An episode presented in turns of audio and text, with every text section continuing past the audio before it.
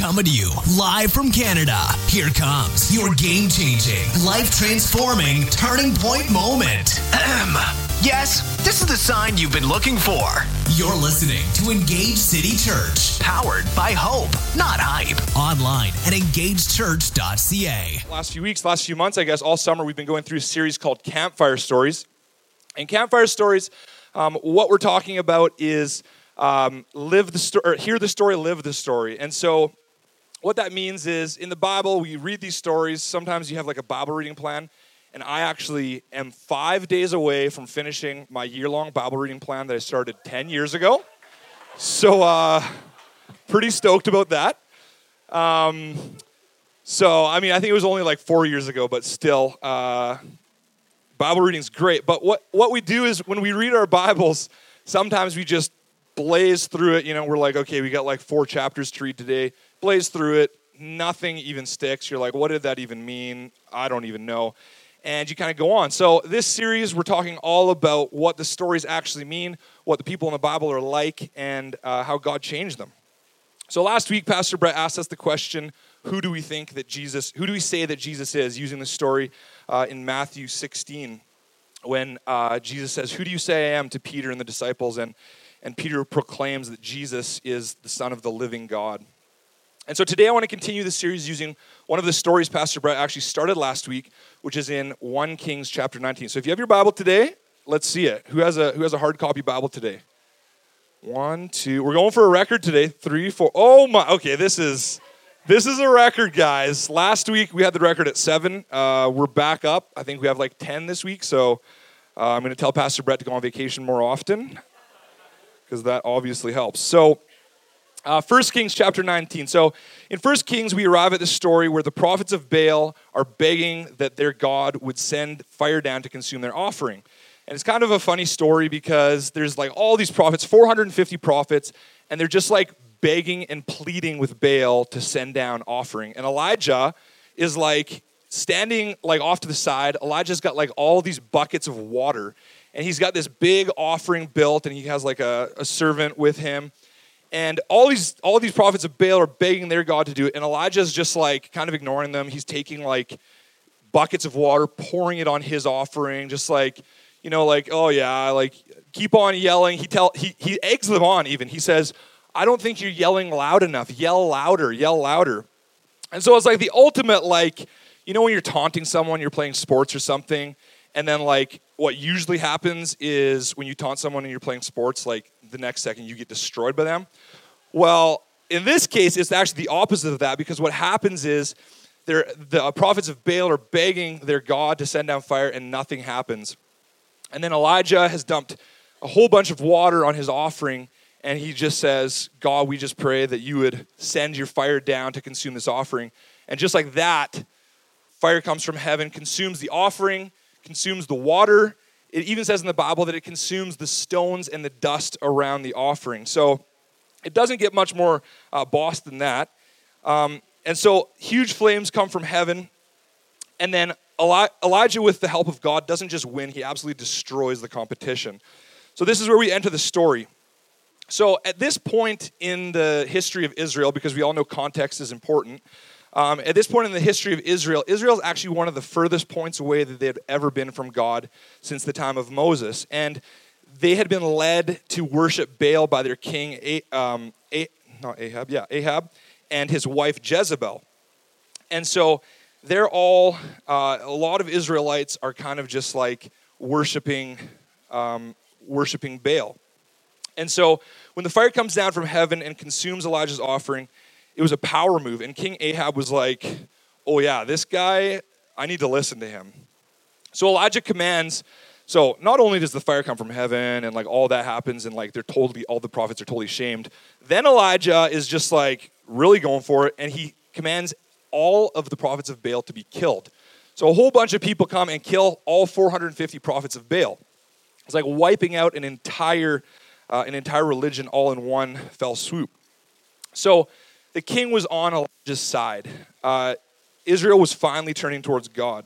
So I'm a really competitive guy. It doesn't really matter um, what I'm playing, whether that's sports, whether that's like board games, video games when I play like once every 10 years because I'm not very good, so I don't play because I'm competitive. Um, and, and a few weeks ago, uh, actually maybe a few months ago, I was playing this game. Uh, it's a really hard game, takes a lot of talent, a lot of skill, a lot of uh, athletic ability. Uh, it's the game of crib. And if you've ever played crib, it's actually very simple. You just have like a little peg board, and then you like peg your way, making points, getting 15, like adding your cards to 15 or to 31, doubles or runs or whatever. So I was actually playing with Dave. He's sitting in the front row here. Uh, he's kind of putting his head down because he knows what he, I'm about to say. So we were playing this game, and Dave and his team, or were you on my team? I think Dave was on my team at that time. So you can look up Dave. Um, so we were we were playing against another team, and they were like seven points away from winning the game. We were like we were ten points back from them, and all in one hand, we were able to peg all the way up and pass the other team. They were at like they were at the last hole before winning the game, and I played this one card, and it gave us ten points, and we just like whipped past them, beat them. Their hearts were broken. Absolutely boss move. And so they were absolutely devastated, which is how it should be. And I felt like I was on top of the world. So that's kind of exactly how Elijah felt. He was on top of the world. He felt like he just wiped away this enemy. Like they were crying. I mean, they were dead, so um, they weren't crying, I guess.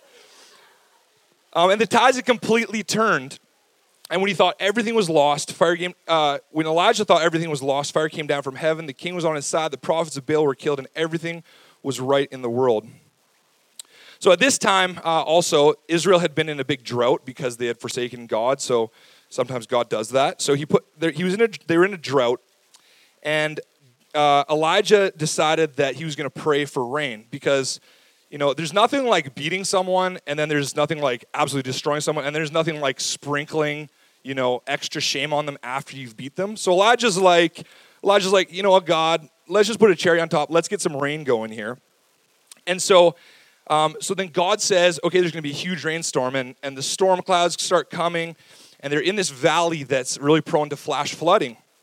And so they get they got to get to the other side of this valley. Uh, King Ahab needs to get to the other side of this valley where his palace is, and Elijah also needs to get to the other side of this valley before the flash flood. And so Elijah says, uh, told King Ahab to hurry and to take his chariot and his horses before the rain came. And then one of my favorite things uh, in the whole Bible happens. So in King in 1 Kings 18:45, uh, the Bible says, "And in a little while the heavens grew black with clouds and wind, and there was a great rain. And Ahab rode and went to Jezreel. And the hand of the Lord was on Elijah, and he gathered up his garment and ran before Ahab to the entrance of Jezreel." Now, if you're casually reading this, you're like, "Why would he care about that? Like, what's so cool about that?" Well, the thing is that Ahab was riding was being pulled by horses on a chariot. And it says that Elijah ran ahead of King Ahab. So Elijah is like this prophet. He's wearing a cloak. He's got a beard like at least double the size of mine. And it's the Bible says he tucks his cloak into his belt. I also imagine he probably tucks his beard into his belt, just get everything out of the way. And he just starts running. And if we just think of Jezreel being like a kilometer away, like, I mean, I couldn't do that anyways, but but most runners could run for, for a kilometer. But this was actually the distance that a marathon is. It's about three miles less than, than a marathon. And Elijah just runs the whole way there. Now, I think there's probably a lot of people here today who could definitely use that gift of speed. There's like moms here whose kids are just running like crazy who probably have that gift of speed. All the kids do. And uh, the moms could definitely use it. There's, there's, there's a lot of people that could use that gift. I work as a mailman throughout the week, so that gift would literally save me thousands of hours. So I've been praying that God would kind of give it to me. Been growing out my beard, but nothing happened yet. Might have to invest in a good robe. Um, but how many of us have been in a place in our lives where we feel like God has used us in an amazing way? We can look back at those times and just desire that God would use us in the same way. We remember, we, we, feel, we remember feeling like Elijah felt after he had that amazing victory. What happens next in the story is when King Ahab arrived back at his palace. King Ahab is this guy who's like spineless. He's one of those guys who he just listens to the strongest voice in the room. So like he's like, um, he's like, someone's like, "What's the best restaurant?" And there's like a strong voice who's like, "McDonald's." He's like, "Oh yeah, McDonald's is like the best restaurant." And then like the next day they're in another place and someone's like, "What's the best restaurant?" Or what's the worst restaurant? And a strong voice is like, McDonald's. He's like, yeah, McDonald's is the worst restaurant. So he just can't make up his own mind. He's just influenced so easily by other people. So he was totally on Elijah's side until he got back home to his wife. And many of us have heard of Queen Jezebel. She was a bad, bad lady. Um, she was the one who had actually got those 450 prophets of Baal. She was the one who had instituted Baal worship in Israel and really encouraged it. So when King when King Ahab arrives at home and he tells Jezebel that he just killed 450 prophets. He's like stoked about it. You know, he gets home, he's like, Yeah, we just went and God sent fire down from heaven and we killed like 450 prophets of Baal and it, like it was super awesome. And then like the rain came and Elijah was like running faster than my horses, which was pretty crazy. And Jezebel is just sitting there with her arms crossed and she's like, Are you kidding me? You killed 450 of my prophets? And so she was not happy this is a relationship where the wife wears the pants. And when mama ain't happy, daddy's got problems. So uh, let's read 1 Kings 19, verse 1. So if you have your Bible, you can turn to it right now. 1 Kings 19, verse 1. There's also uh, on the screen behind me. So when Ahab got home, he told Jezebel everything Elijah had done, including the way he had killed all the prophets of Baal. So Jezebel sent this message to Elijah May the gods strike me and even kill me if by this time tomorrow I have not killed you, just as you killed them. Elijah was afraid and fled for his life. He went to Beersheba, a town in Judah, and left his servant there. So Elijah just had this amazing, amazing, just like a win. And he's feeling good, and then he gets back, and he's th- his life is threatened. You know, I, when I think of this, I feel like it kind of blows me away. It's like Imagine if the Oilers won the Stanley Cup, which is going to happen this year. Um, so the Oilers win the Stanley Cup, and then right after they win the Stanley Cup, um, what's the guy's name? Monahan from Calgary, you know, worst player ever.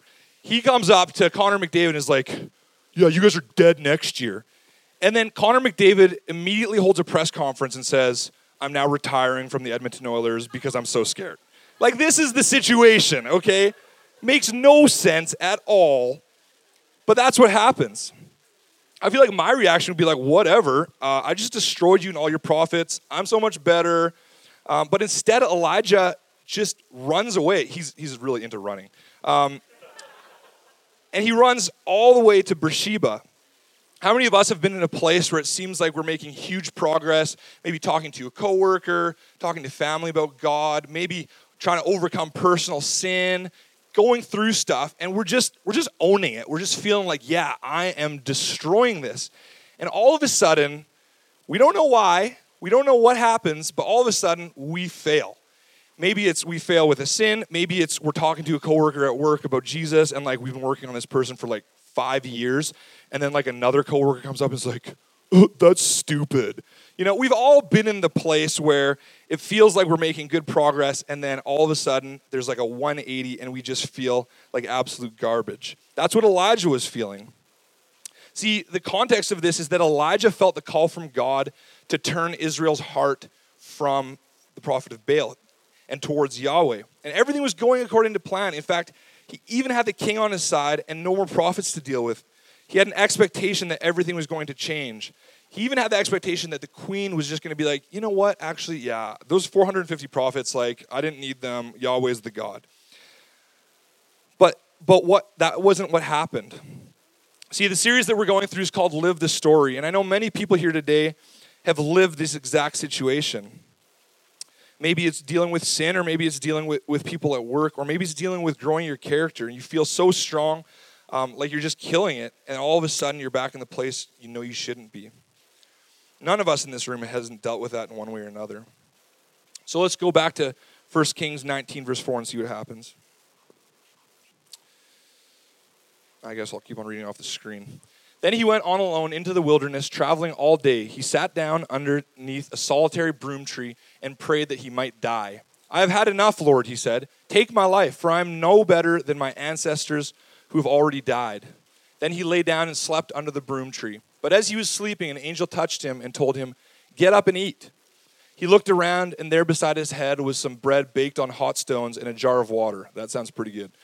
So he ate and drank and lay down again. Then the angel of the Lord came again and touched him and said, Get up and eat some more, or the journey ahead will be too much for you. So he got up and ate and drank, and the food gave him enough strength to travel 40 days and 40 nights to Mount Sinai, the mountain of God.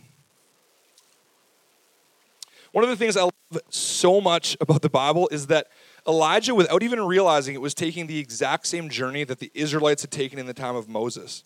See, the Israelites, when they arrived in the promised land, they sent spies in, and the spies came back and said, You know what? Like, I know that God just defeated all the Egyptians, sent all the plagues and stuff, but these guys in this new nation are giants. Like, they're a bunch of murdas, and we cannot take them down.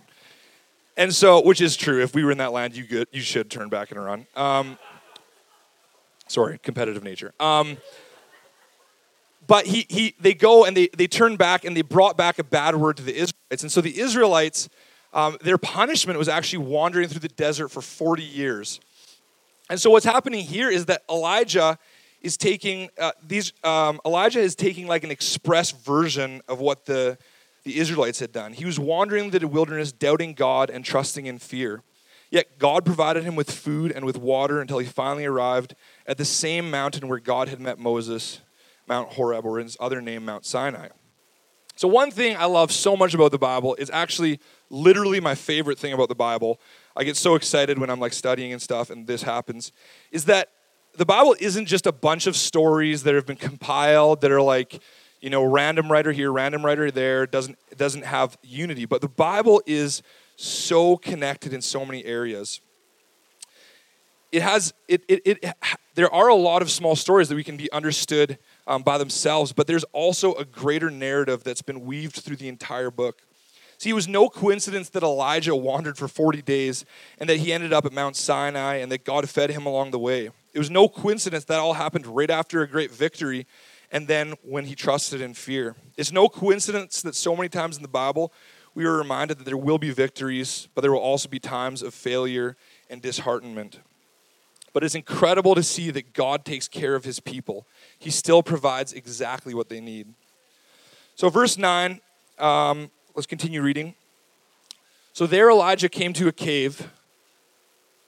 Uh, verse 9, Matt, please. There he came to a cave where he spent the night. Elijah replied, I have zealously served the Lord God Almighty, but the people of Israel have broken their covenant with you, torn down your altars, and killed every one of your prophets. I am the only one left, and now they are trying to kill me too. Go out and stand before me on the mountain, the Lord told him.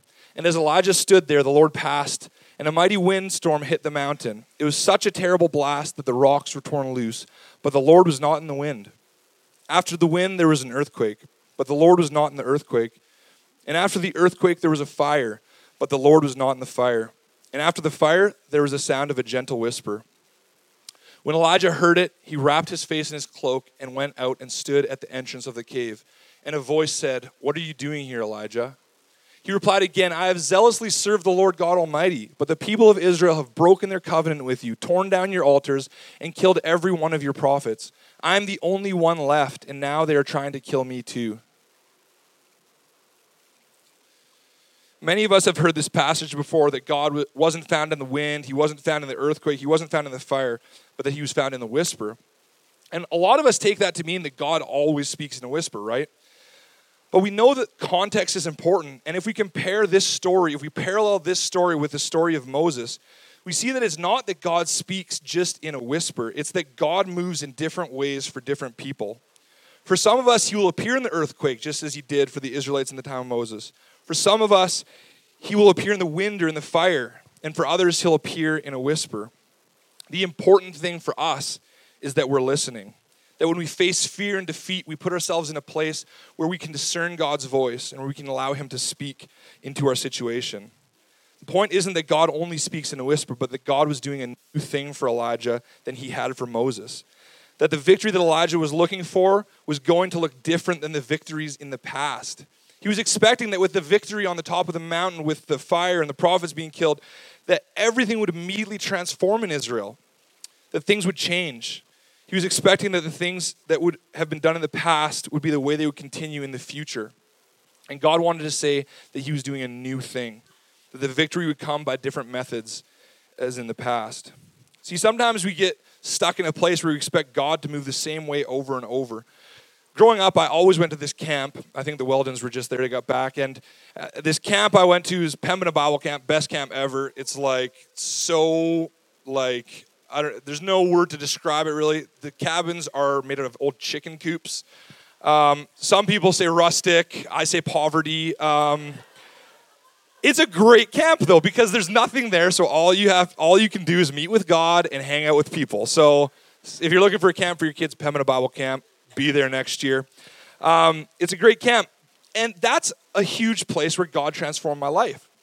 And every single year I'd go to camp, and God would change my life. But I, at one point, I got too old to go to the camp, and so now, if I believed what a lot of us do believe, without even realizing it, that God's going to move the same way He used to move, then from this point to the rest of my life, God's not going to change my life because I can't go back to that camp. But the reality is that God wants to do new things in and through us every single day. Ultimately, it comes down to relationship with God and putting ourselves in a place to hear Him speak. It doesn't mean throwing away the old ways that God worked in, in and through us, but it means allowing God to work no matter how or where he wants to do it. So we'll keep on reading in verse 15.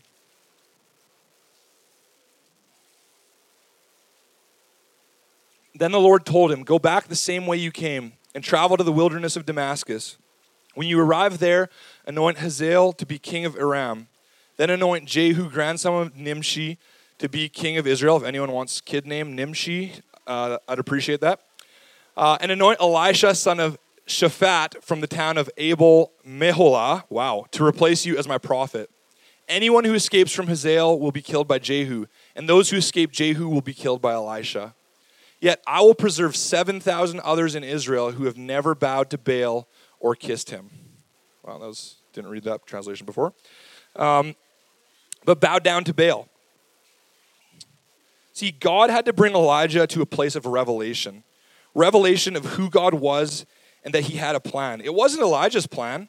Elijah wanted to be wanted it to be a one and done. He wanted that fire to come from heaven, everything to change in that one one swell move. But but God knew that there was something else. See, Elijah saw, you know, that he saw it as a success, but then right after, when when when Queen Jezebel threatened his life, he he viewed himself as a failure. He said, God, I'm no better than my ancestors. I'm no better than the people before me that failed and, and wouldn't wouldn't cast out Baal worship in Israel. He really believed he was a failure, but God saw him as a success. When God told Elijah to anoint the next prophet and the next two kings, Elijah didn't know that God would use those three individuals to rid the land of Baal completely. See, God's way of correcting Elijah's perspective was to bring him to a place of revelation, which is what he must do with us time and again. When we feel like Elijah, when we feel like we have only half completed the job or that we keep failing, are we letting God correct our perspective? See, last week, Pastor Brett spoke about Peter proclaiming Jesus as the Son of the living God. And where, Jesus, where Peter did that was on the same mountain where Elijah had called down fire from heaven. Peter understood Jesus to be God. But if we flip ahead, so if we go to Matthew 17, uh, verse 1, uh, once again, it'll be on the screen. Matthew 17, verse 1. We can keep on reading. This is, this is literally a few days later. So, six days later, Jesus took Peter and the two brothers, James and John, and led them up a high mountain to be alone. As the men watched, Jesus' appearance was transformed so that his face shone like the sun, and his clothes became as white as light. Suddenly, Moses and Elijah appeared and began talking with Jesus. Peter exclaimed, Lord, it's wonderful for us to be here.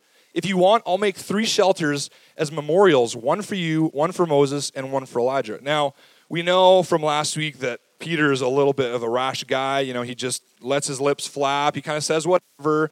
Um, you know, he, he's got great, you know, he's got great oomph, but sometimes he just doesn't think things through. So, like, just imagine Jesus is on the top of a mountain.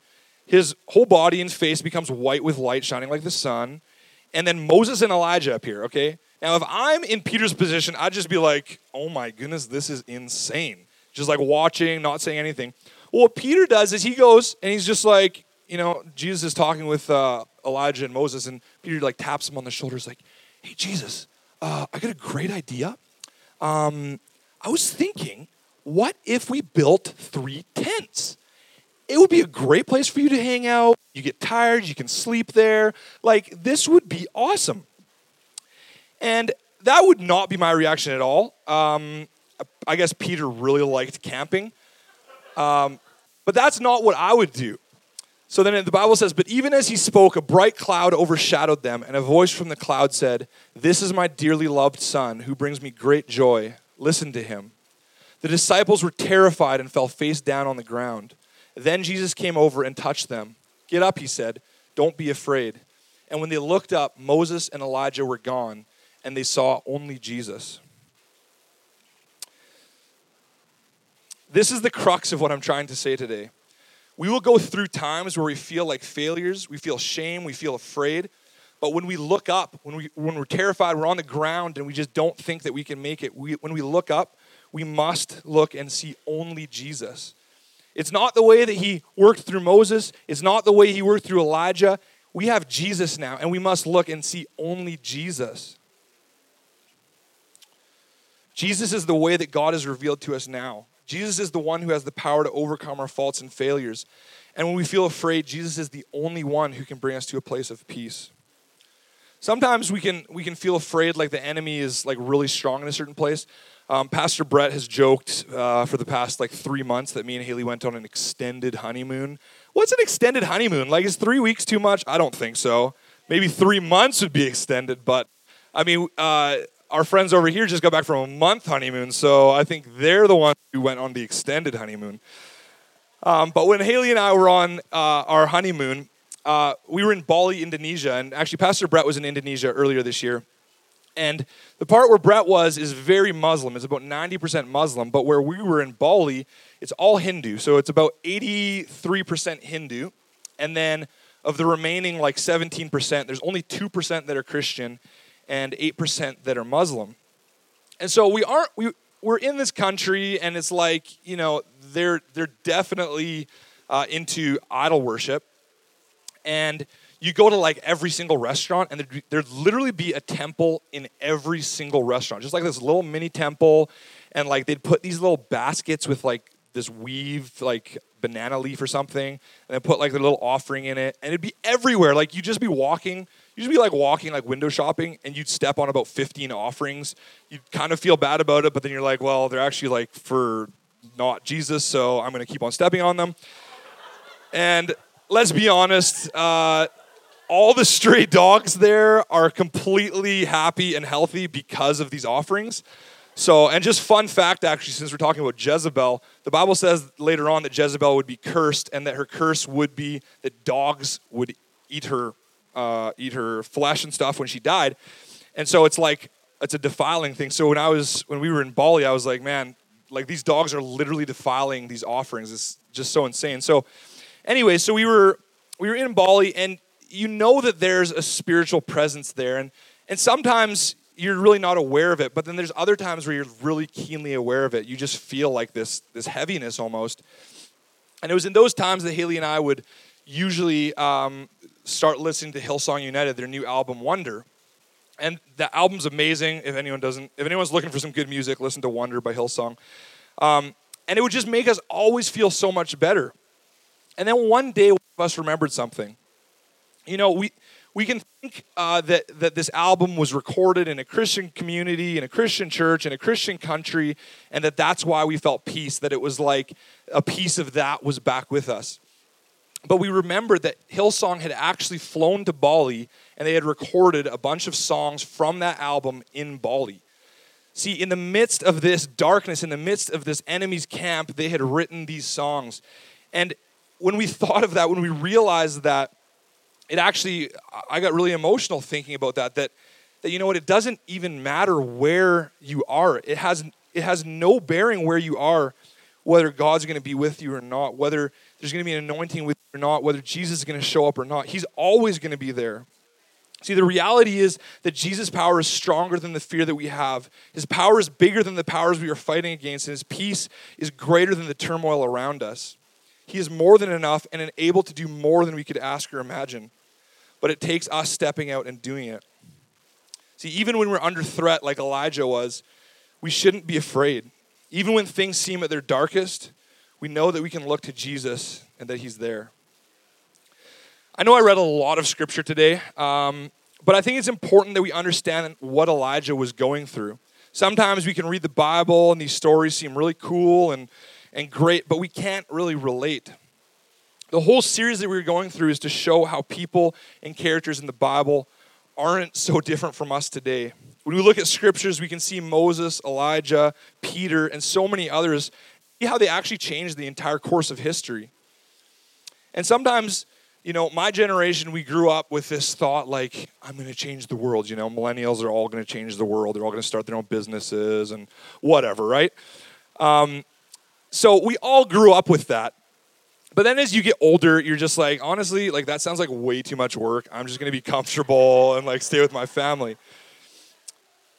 But the reality is, is that we don't need to change the whole world. What we need to do is we need to change individual people's worlds in our world. We need to reach the people in our workplace, our family, our neighbors, people that just come along. We need to change them. Even the courage and kindness thing, that is a way that we can change our world and the, and the world around us. It doesn't mean that we're just doing one big thing. It doesn't mean that we need to be Elijah, that we need to be Moses, that we need to call fire down from heaven and he consumes Brendan and the guitar and his shoes. I mean, sometimes we wish that he would, but I'm just kidding. Um, but what it means is that we we ask God to change our world a little bit at a time. See, maybe that means for us today taking a conversation back up with your coworker when you felt like you were doing great and you just got shut down or or maybe that means continuing to struggle with that sin that you've been struggling with. You know, the struggle's real. We all struggle with stuff. It's when we give into the struggle, when we stop struggling, that there's a real problem. See, God is enough. Christ is enough. When we feel that struggle, when we feel that fear, when we feel that shame, when we feel all of those things, we need to do what Peter did and the disciples did and look up and see only Jesus.